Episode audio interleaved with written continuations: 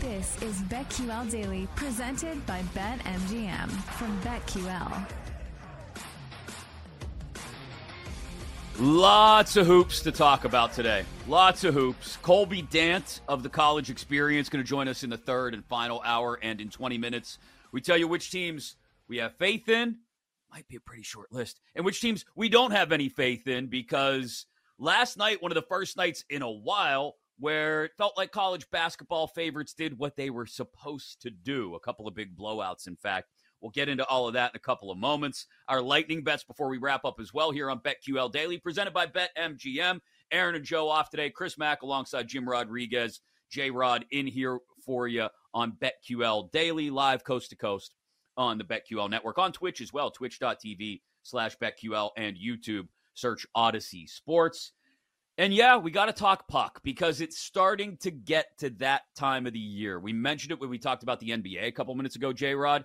It feels like after the Super Bowl, everybody picks their heads up and goes, "Oh, wait, there there are other sports happening." Yes, yes, there are. There are some big Stadium Series games uh, in the New York area this weekend. They're fr- they're fresh out of the All Star break in the NHL as the NBA goes into the All Star break.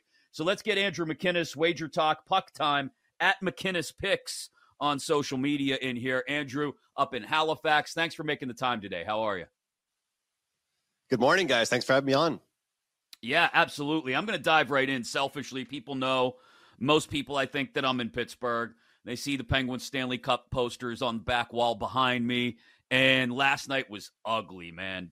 J Rod and I, our teams faced each other. He's down in Florida, and the Panthers looked like the contender that they are. The Penguins looked tired, old, disinterested at times. Uh, Sidney Crosby, after the game, was asked about it and said, he didn't really hear the boos. They were loud though because of the building that was still half filled by the third period after giving up four second period goals to the Panthers after going 0 for 4 on the power play, yet another 0 for night on the power play for one of the two or three worst power plays in the league.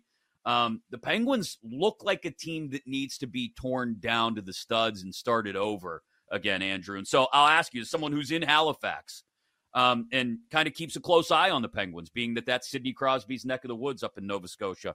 Um, what is the feeling around the league, and what's your view personally on the Pittsburgh Penguins and where they're at right now? I got them to miss the playoffs plus money two weeks ago, and it looks like that that bet may actually come home again this year. That's a great plus money ticket to be holding right now. And after last night, you have to be feeling good about that ticket. Look, I think the biggest problem in the NHL compared to other sports is that almost like the loyalty they show to some of their star players, to some of the guys that have brought them championships, that have brought them playoff success.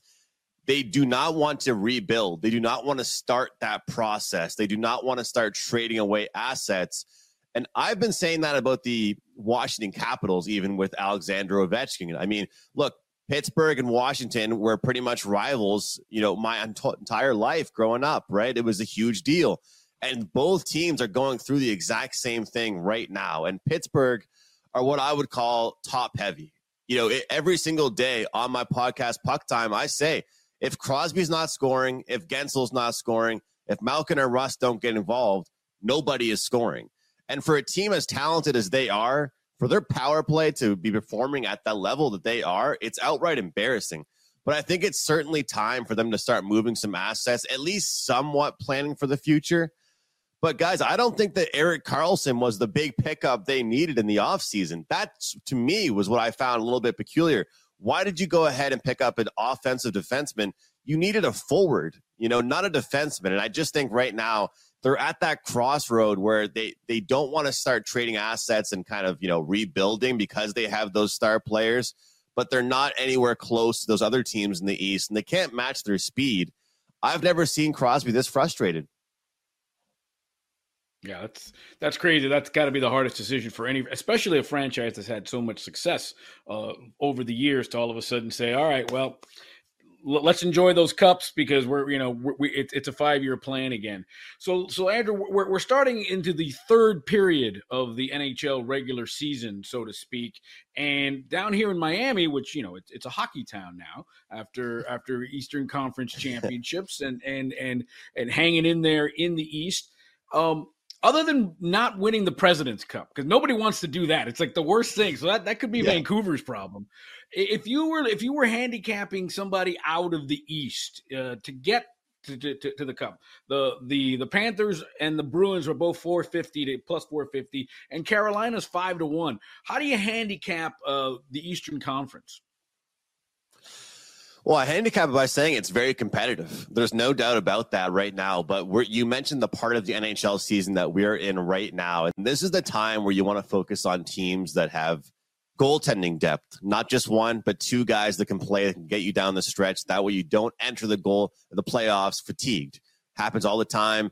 And as we've seen over the last few years, especially with Vegas, you need to have depth in goaltending because goalies do end up getting hurt. Good special teams, power play, penalty kill um, for me, I actually really like this New York Rangers team as far as the value you're getting with them. You know, if you can get double digits on them to to win um, the Stanley Cup, I really like it. Even as we're seeing there on the screen, plus 550 uh, for the Eastern Conference. Shesterkin didn't have the best start. He's certainly picking it up. Jonathan Quick had just, I don't know if he drank from the fountain of youth before the season started, but he's certainly looking like a different guy. And I just love that mixture of youth and veteran leadership on that team right now. Like Alexi Lafreniere is kind of finding his own, Kaapo Kakko. And then, of course, you've got Zibanejad and Kreider and those top guys. You know, Florida and Boston, you know, I I don't I didn't want to come on and just give you guys the favorites, but I love the way Florida's playing. And you have to love it too. It, the way that they play is playoff hockey for 82 games during the regular season. They I, I saw a quote from Matthew Tkachuk yesterday that said, I told my line mates for the first couple shifts, we're going out there and pretending there isn't even a puck. We're going to hit everybody we possibly can. And I guarantee you, he's one of the only players in the league that actually tells his teammates that. And, and that's why they're, they're so successful. Yeah. And it's, it's funny because they were ready to run Paul Maurice out of town. Uh, you know, and yeah. all of a sudden, you know, because they were such a high flying offense when they when they when they won the President's Cup and got bounced early. Paul Maurice comes in. We're going to change things up. What is going on? And now here they are, and all of a sudden it's it's it's Paul Maurice is a genius again. and what I find cool is that you know a lot of people that are just getting into hockey, the game is growing. They want to see like a five four OT win, right? They want to see those high scoring games. But what you notice sometimes, the games that Florida might play in, right? Or e- even we'll throw out Vegas sometimes in the West because they're not playing in all kinds of high scoring games. You know, you need to be able to win those low scoring games, but those ones are still exciting. You're still getting a lot of physicality. You're still getting, you know, a lot of big saves. You know, they're creating chances. So just because last year in the playoffs, a lot of Florida's wins were low scoring wins, doesn't mean they aren't exciting. And that's for sure. I feel like they've really proven that. Andrew McInnis with us here on BetQL Daily uh, from Wager Talk and Puck Time. He's up in Halifax, Nova Scotia, keeping a close eye on things in the NHL. Look, J Rod mentioned Vancouver. Um, you brought up goaltending. It is, it, again, selfishly as a Penguins fan, it's painful to see Rutherford and Allvin and Tocchet and so many guys with ties to the Penguins out there in Vancouver succeeding now. But the other half of me is like, nah, I knew those guys had, especially Talks so, do you like them for Stanley Cup futures? They're at 11 to 1 right now. Uh, are they able to keep this going? Because we see so many teams expend so much energy throughout the regular season, Andrew, and then they get to the playoffs and they're out in a round or two. Is this a team, especially with the experience of a guy like Tocchet, who's been there through the battles as a player and a coach uh, and the front office, who can get the most out of this thing once they're in the playoffs? So we'll start with there. We'll start there with Tocchet. I mean, what he's brought to the team is just a level of confidence and a level of structure. Uh, you know, we talked earlier about Paul Maurice, what he brought to the Florida Panthers. You know, if some people think that coaching can't change a team, just look around at the Edmonton Oilers. Look around at this Vancouver Canucks team. Look at certain teams and what they're able to do under different coaches. I just think that this Vancouver Canucks team plays very unselfish hockey. They play for each other, they move the puck around I like that they've turned more into a dump and chase style of team. They're not constantly trying to carry the puck. And if you look, guys, every single night, a lot of their goals aren't like highlight reel goals. They're not the most flashy, not the most fancy. So even though I'm not really much of an analytical handicapper, I, I watch the game. I love hockey. I don't miss a game, and I try and take notes while I'm watching. This team had a had a shooting percentage at the start of the year that I just did not think was going to be sustainable. Well, guys, they're still up there in top five in the NHL in shooting percentage. They shoot from all angles. They shoot when they can barely even see the net. And I like that about them. They've got a bottom six that plays hard, and then they pick up Lindholm. Um, and let's not forget about how important it is these days in the NHL to have defensemen that create offense for you as well. Uh, Quinn Hughes, you know, a heavy, heavy favorite to win the Norris Trophy. They got several other guys back there as well.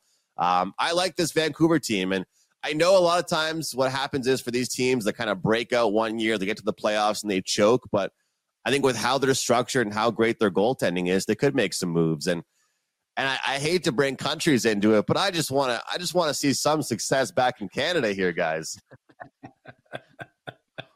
I bet it's it's always weird when you have a, a, Stanley Cup final that that's there there isn't a Canadian team involved. It's it's it's it's almost feels feels a little weird.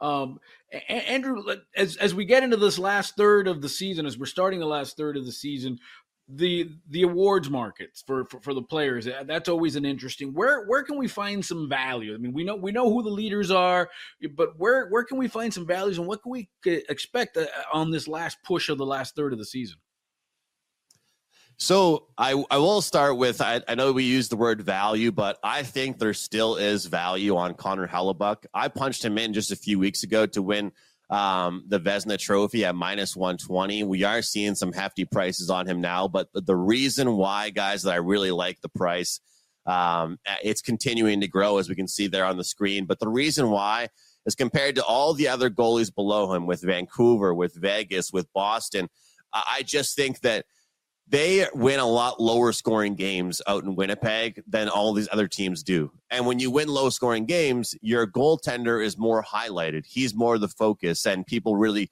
recognize that a lot more. Vancouver's putting up four or five goals sometimes.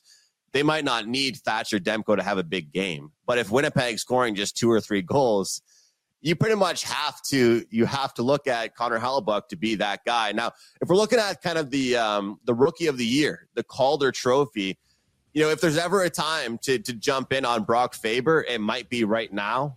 I still think that Connor Bedard has a shot um, if he comes back early enough. But you know, there, I'm I'm seeing a decent price there with plus two seventy. I think Luke Hughes, the thing with him is that I believe the Devils are going to be a really good defensive team down the stretch if they have success, and I think they will. So Luke Hughes is kind of out of the picture.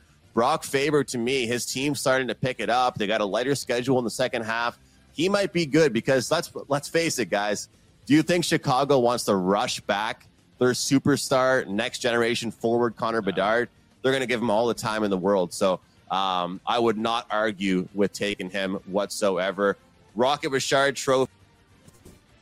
We're gonna have, I, or excuse oh, me, the Hart oh, Trophy. Nick Kucherov. We lost you for a second, Andrew. I'm gonna have to let you run. Actually, unfortunately, we're breaking up just a, just a bit. We jump into college hoops next, right here on BetQL Daily. We'll be right back with BetQL Daily, presented by BetMGM on the BetQL network.